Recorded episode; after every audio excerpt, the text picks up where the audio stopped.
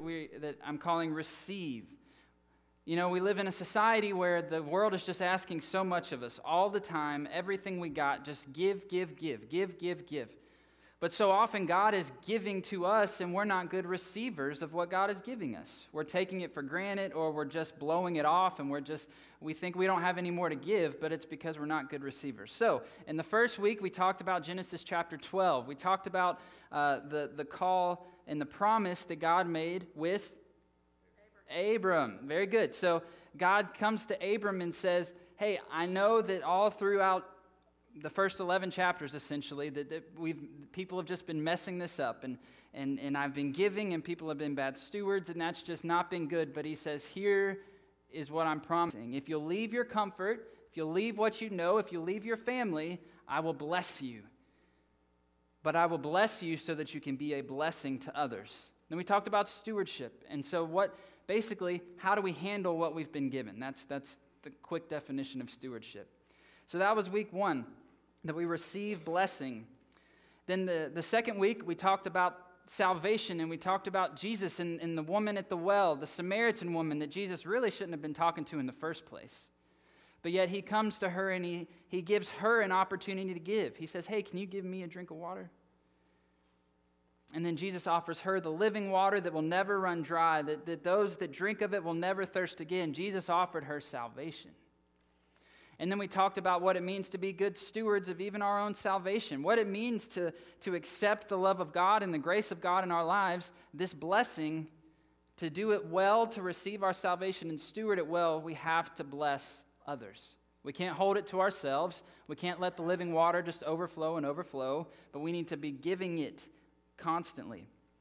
Then last week we talked about sanctification. And if you were here, if you remember, we went on this journey of, of prevenient grace. And then we got here and we got to salvation. And then down here we got to sanctification. And we talked about Jesus sending out the 12 disciples in groups of two because he was saying, Yes, you believe, and, and I, I, I know that you're all in, but now I'm going to give you power. You will receive power and now go and do these things that just seem crazy to the world, but, but to receive power well means to journey with God through what God is calling you to do. So then that leads us to this week. Today we're going to talk about what it means to receive calling from God. And so we're going to actually read two sections of scripture here. We're going to be in Isaiah chapter 6 and we're going to be in Exodus chapter 3 uh, because I, I, wanted to show you that this doesn't just happen once in the Bible, but it happens over and over and over and over. And so we're going to look at two Old Testament uh, callings this morning. Um, I do need help this morning from my, my two faithful uh, assistants here that have said that they would help this morning. So if Riley and Evelyn will come on forward, um, I'm going to be reading a good chunk of Scripture. And so I thought it would be good if we could visualize this, if, if we could see it play out. And so, um, so which, which, who's going to be who? Who's Moses and who's Isaiah? I missed one. She wouldn't take them. You're Isaiah. Okay. What about the shoes? I thought you brought shoes. Well, we forgot the shoes. That's okay. That's okay. They're still in the bag, and it would have been. That's okay. It's okay. All right. So you're Isaiah. Yeah, you got the tongs. Okay. So you'll be on this side, Riley. If you'll, yeah, c- c- come on over here. Come on. You, you can just, well, actually stand back there so you're in the light. Yeah. All right. Yeah, right there. That's good. And Evelyn, if you'll just come stand up here. So today, as I, I read these two call stories, um, I told the girls just do whatever the scripture is saying. And so we didn't practice, of course, because practice would have just ruined it. But it's, it's okay to have fun in church, all right? This, I, like I said, I didn't want to sit up here and read 30 verses of two different stories, and then you go, man, he just read for a long time. So here we go. Let's look at uh, Isaiah 6 first. So this will be Riley, your side. All right, so, and hopefully this gives you faces, even though we're talking about men here, it doesn't matter. Just, we're talking about two different people. In the year that King Uzziah died, now let me stop there. King Uzziah dying was a big deal to the people of the time. Much like we can all look back at 9 11 if we were alive at that. And if we were already born, I was, just in case anyone was wondering. I see some chuckles. I was. I do remember where I was at 9 11. It may or may not have been kindergarten. But, So, King Uzziah dying was a big deal. It was a memorable time. It's a way that they measured time. This story has nothing to do with King Uzziah, but they just know that everybody remembers when King Uzziah died. All right? You tracking with me there? So, it was a big mile marker. All right. Here we go. In the year that King Uzziah died, I saw the Lord high and exalted, seated on a throne and the train of his robe filled the temple. Above him were seraphim, each with six wings. With two wings that covered their faces, with two that covered their feet, and with two they were flying. And they were calling to one another, Holy, holy, holy is the Lord Almighty. The whole earth is full of his glory. At the sound of the, their voices, the doorposts and threshold shook, and the temple filled with smoke. So just imagine smoke all around Riley here. Woe to me, I cried. For I am a, man of unclean lips, and I live among a people of unclean lips, and my eyes have seen the King, the Lord Almighty. Then one of the seraphim flew to me with a live coal in his hand, which had taken with tongs from the altar. That's why she has the tongs. With it, he touched my mouth, and he said, See, this has touched lips. Your guilt is taken away, and your sin atoned for. Then I heard the voice of the Lord saying, Whom shall I send, and who will go for us? And I said, here I am. Raise your hand. Here I am. There go. Here I am. Send me. He said, Go and tell this people, be ever hearing but never understanding, be ever seeing but never perceiving. Make the heart of this people calloused, make their ears dull and close their eyes. Otherwise, might see with their eyes and hear with their ears, understand with their hearts, and turn and be healed. Then I said, For how long, Lord? And he answered, until the cities lie ruined and without inhabitant, until the houses are left deserted and the fields ruined and ravaged, until the Lord has sent everyone far away and the land is utterly forsaken. And though a tenth remains in the land, it will again be laid waste, but as the terebinth and oak leaves stumps when they are cut down, so the holy seed will be the stump in the land. Now, let's look over at Exodus chapter 3. Exodus chapter 3. Now Moses, Moses, was tending the flock of Jethro, his father in law, sheep, the priest of Midian, and he led the flock to the far side of the wilderness. There you go, far side of the wilderness. And he came to Horeb, the mountain of God. There the angel of the Lord appeared to him in flames of fire from within a bush. Moses saw that though the bush was on fire, it did not burn up. So Moses thought, hmm, I will go over and see this strange sight, why the bush does not burn up. When the Lord saw that he had gone over to look, God called to him from within the bush, Moses, Moses. And Moses said, Here I am. Do not come any closer, God said. Take off your sandals, take off your shoes. Okay, you don't have to. Again, we didn't practice. Sandals would have been, it would have been a good day. Take off your sandals, for the place where you are standing is ground. There's something different about where he's standing. Then he said, I am the God of your father, the God of Abraham, the God of Isaac, and the God of Jacob. At this, Moses hid his face because he was afraid to look at God. The Lord said, I have indeed seen the misery of my people in Egypt. I have heard them crying out because of slave drivers, and I am concerned about their suffering. So I've come down to rescue them from the hand of the Egyptians and to bring them up out of the land into a good and spacious land, a land flowing with milk and honey, the home of the Canaanites, Hittites, Amorites, Perizzites, Hivites, and the Jebusites. And now the cry of the Israelites has reached me, and I have seen the way the Egyptians are oppressing them. So now go. I'm sending you to Pharaoh to bring my people, the Israelites, out of Egypt. But Moses said to God, Who am I that I should go to Pharaoh and bring the Israelites out of Egypt? And God said, I will be with you. And this will be the sign to you that it is I who have sent you. When you have brought the people out of Egypt, you will worship God on this mountain. Moses said to God, Suppose I go to the Israelites and say to them, The God of your fathers has sent me to you. And they ask me, What is his name? Then what shall I tell them? God said to Moses, I am who I am. This is what you are to say to the Israelites I am has sent me to you.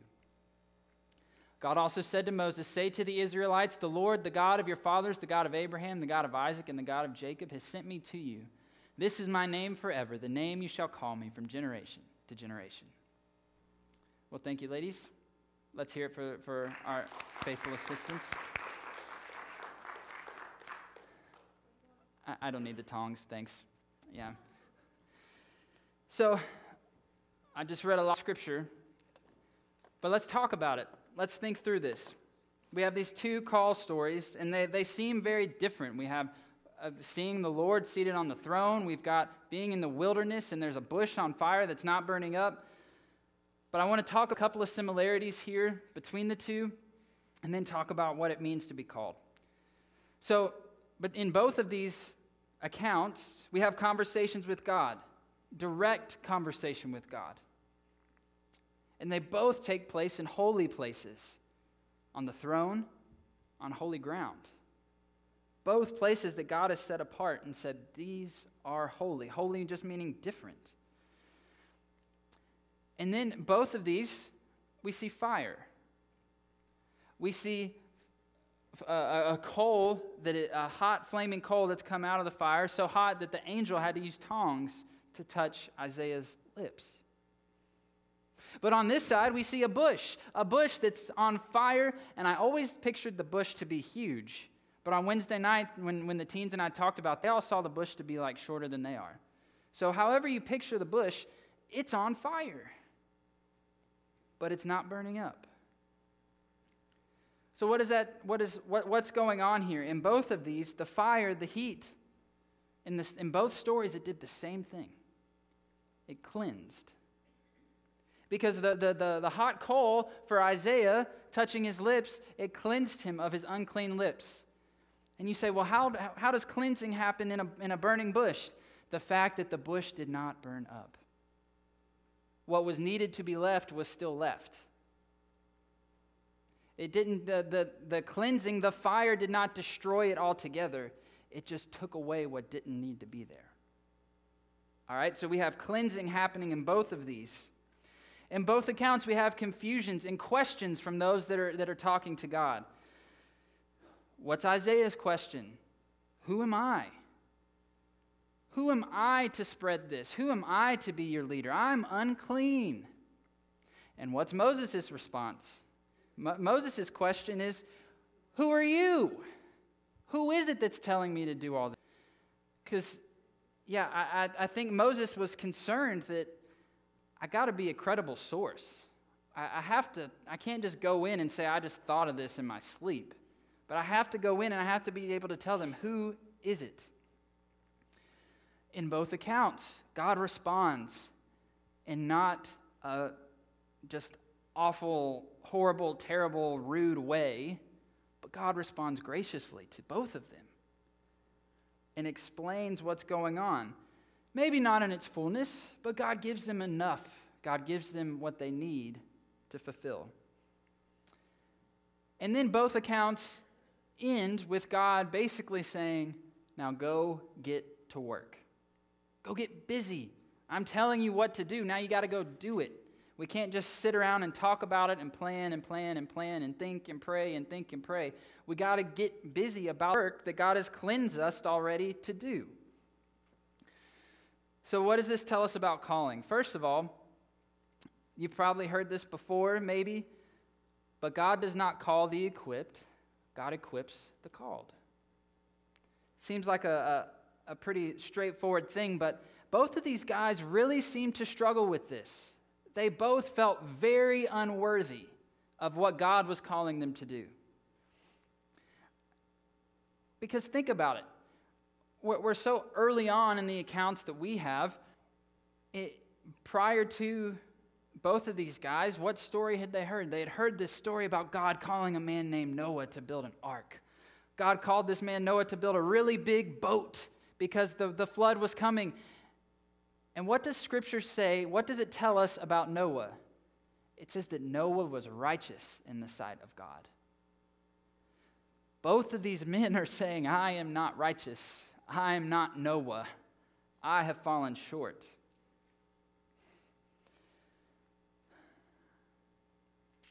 Both of these guys, unclean lips, probably saying things he shouldn't be saying, stirring up stuff he shouldn't be stirring up. And then you got Moses let us not forget, if you've never heard the story of Moses, Moses is a murderer. At this point in his story, he's already killed somebody. He's already said, Well, I'm really messed up, God. I don't know why you're calling me to do this. But God knew. It's not that Moses had just like gotten in a fist fight.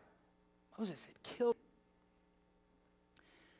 And I, I talked not too long about none of us are really worthy of this calling to be about the work of God. So we need to have a sense of humility as, as we're doing it. We get invited to it by grace. What we just read this morning are two invitations of God's grace saying, Come alongside me, and I'm going to use you. The work of God is not another chore on the list, but it is a gift and it's a blessing that we get to be a part of. I need to say this too that, that preaching is a really good calling. It is. And for some of you, maybe your, your whole lives, maybe the time you've spent in church, you heard about people getting called to ministry. You heard about people receiving a call to preach. And you knew that wasn't you, and so you said, well, maybe I'm just not called. Well, we need to just like rip that up and tear it apart and throw it away this morning. Because it's not that, that the only call you can receive is to ministry, but that we're all called to ministry in our own situations. And maybe God is stirring in your heart to become a pastor, or stirring in your heart to become a missionary. We still need people to say yes to the call of God to come into ministry. But we also need people saying yes to go into the office, and people saying yes to go onto the construction site, and people saying yes to work from home and be gracious over the phone with those that they talk to. Because remember that, that throughout the New Testament, when we look at Jesus calling people, what are Jesus' words? Follow me. To, to, to follow is to be called. Our calling, as we talked about in January, our calling is directly related to our spiritual gifts. Each one of us has been gifted by God with certain things and abilities and talents and things that we're good at just naturally thanks to God. To work at it because you want the best you want the best for where God has placed you. Some of us, we, we have these spiritual gifts and we think, oh, how are we supposed to use those? Well, I believe that God is calling you to use them. But sometimes I think our box is just a little too small, and we have to ask God to begin to call us out of that and show us how do I use these things. For example, before we moved here, uh, I, I, sold cars for about eight months. And um, if you know me very well, and you, if you've ever experienced a used cars person, you're probably wondering, what? I don't really have those attributes that get stereotyped around used car sales people. Well, I was working in the local church, and I mean, I, I had to make money somehow, and, and so for some reason, I went in and applied to sell cars at this dealership that we had bought a car for, and uh, kind they kind of offered me the job on the spot, and I accepted, and I was just like, all right, great, you know, to sell some cars. Went through my training and all that, and and it, it wasn't but my first week probably out of training, and my boss told me, he said, now Ryan, you're nice and all, but you're probably going to have to do things a little bit different to be successful.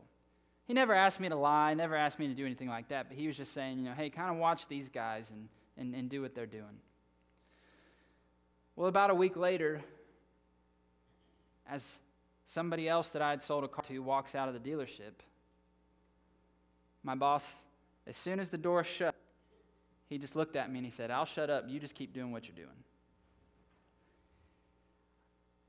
We are called to go and to be. No matter where you are at, you can live into that calling. When I was selling cars, I had the, the widest realm, like, I can't even explain how many strange conversations I had with people on test drives. I can't tell you how many people just in the car uh, asked what I do, and I mentioned the church, and then we just start talking about faith. Or how many people would, would I, would tell them what was going, like they'd ask about me, and so I'd tell them a little bit, and then they would just stop and pray for me on a test drive because they they were also pursuing what God was calling them to do. That was not a ministry of the local church. That was just kind of being open and saying, God, we got to make money somehow. How, how do you think this could happen? And, and going and just saying, all right, if it's selling, I'll step into this. And, and in that process, I got to spend 50 plus hours a week with a group of guys that most of them didn't know Jesus. I don't get that opportunity in the local church. and so, and you know, I, I wish I had some grand story of leading somebody to Jesus in the break room. I don't have that story. But what I do have is when tragedy would happen in their lives and they would come to me and ask for prayer, I would pray for them. And they, they always knew that I was a listening ear. But it, it, it was what God was calling me to do. And after saying yes to that and living into it for eight months, then we received a call about this church. It's just about being faithful and, and, and doing what God is calling you to. God knew who Moses was and all about him. This is why God knew that Moses was the right guy for the job. God knows that you are the right person for what God is calling you to. Doing what you're called to do will be the most fulfilling work that you will ever do. This does not mean that to do what God is calling you to do, you have to quit your job tomorrow. In fact, please do not quit your job tomorrow. We need you at your job, we need you doing ministry there.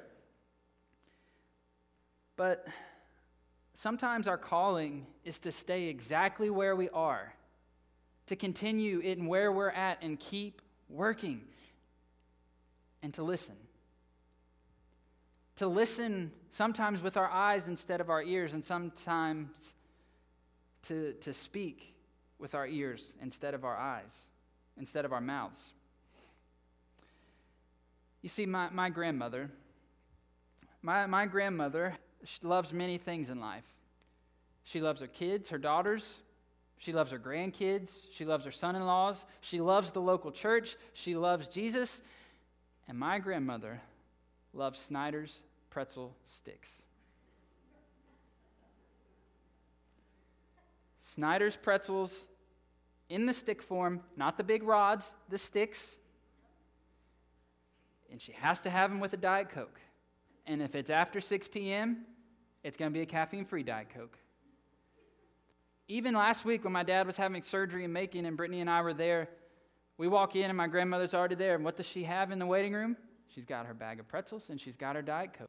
Because she knew, hey, this surgery days, you know how it goes. It's a lot of sitting and waiting and sitting and waiting and taking turns in the room. And so she came prepared. She brought her pretzels. I too am fond of pretzels. I can't say that it's genetic, but I enjoy a good pretzel. Um, I don't care if it's the Kroger brand. I don't care if it's in stick form. They all taste the same, but she would hate to hear me say that. Um, but they all taste the same. But you know why pretzels, especially I think the sticks, are a really good snack? Is because when you're hungry, you can eat a lot of them. You can munch on them and munch on them, and if you, you know, bite them into little pieces, they can last you a while. I think the, the last time I looked on the back of a bag of Kroger pretzels, I think a serving was like 42 pretzels.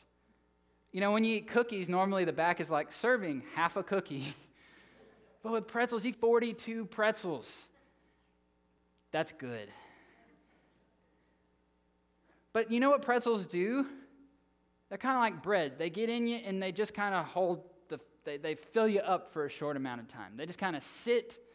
And, and so if you just kind of need to be held over to the next meal, you can have some pretzels, maybe 42 pretzels, and you can wait and you're good until the next meal, hopefully, maybe. Well, this is what happens when we're not living into the thing that God has called us to do. Listen to me. We go around and we're looking for a bag of pretzels that will just get us by until we can get to the next church service or the next revival service or, or even the next devotional that will just kind of begin to partially satisfy me shortly. But when you do and you're living and you're thriving in what God is calling you to do specifically, it will fulfill you.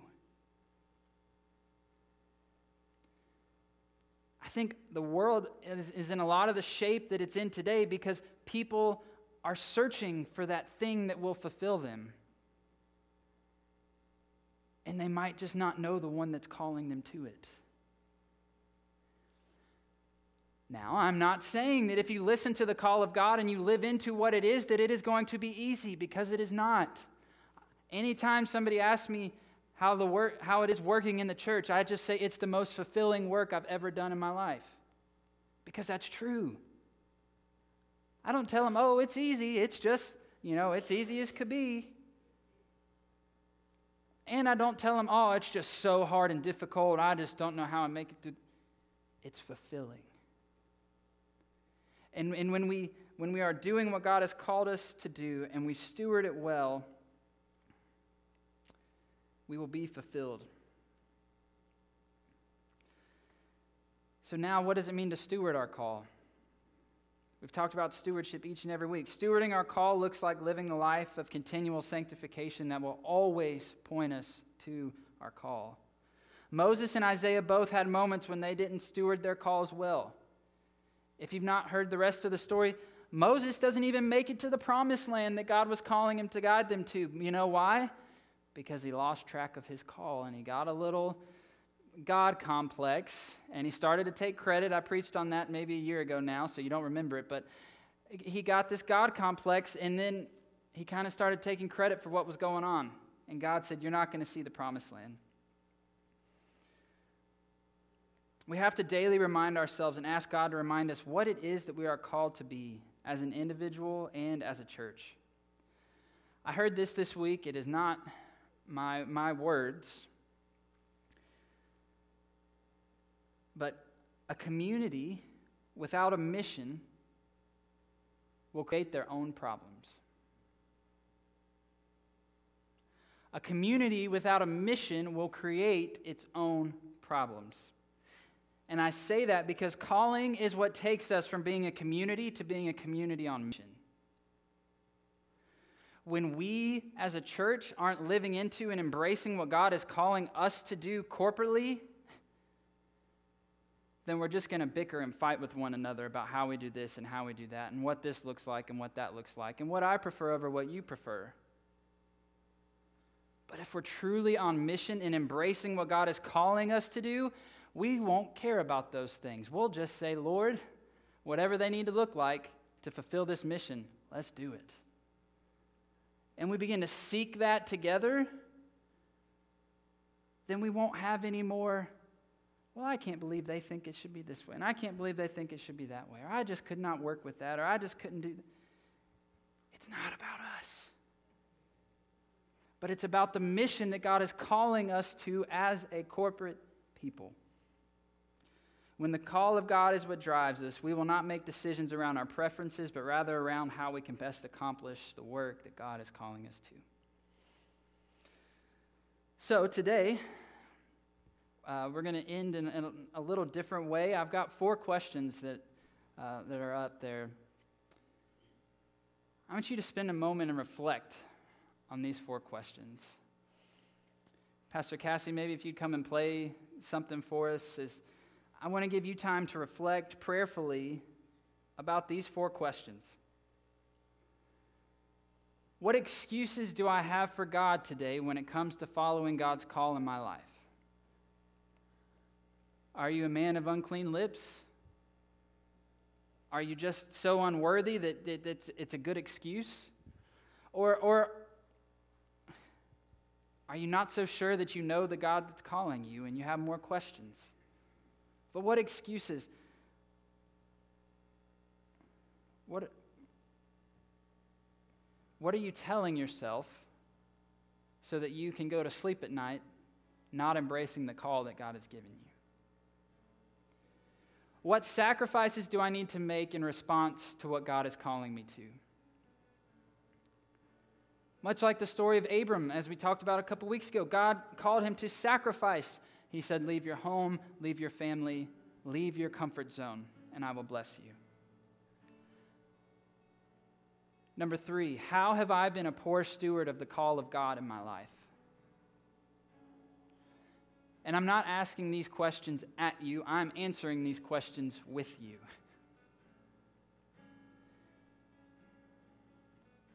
How have I been a poor steward of the call of God in my life? And lastly, this is mainly for those that, that claim that this is your local church and the body that you belong to.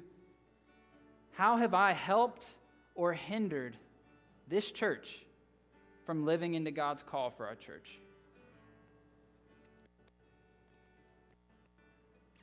So I want us to just take a few moments.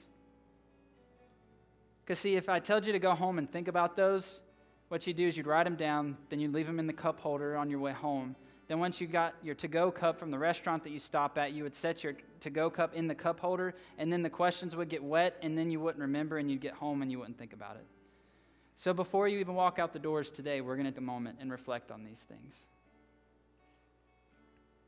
What excuses, what sacrifices, how have I been a poor steward of what God has called me to do? If you need to come and pray at the altars, do so. If you need to take out a notepad and jot some things down, do that. But we're going to take a few minutes here and, and, and just reflect on what it means to be a called people.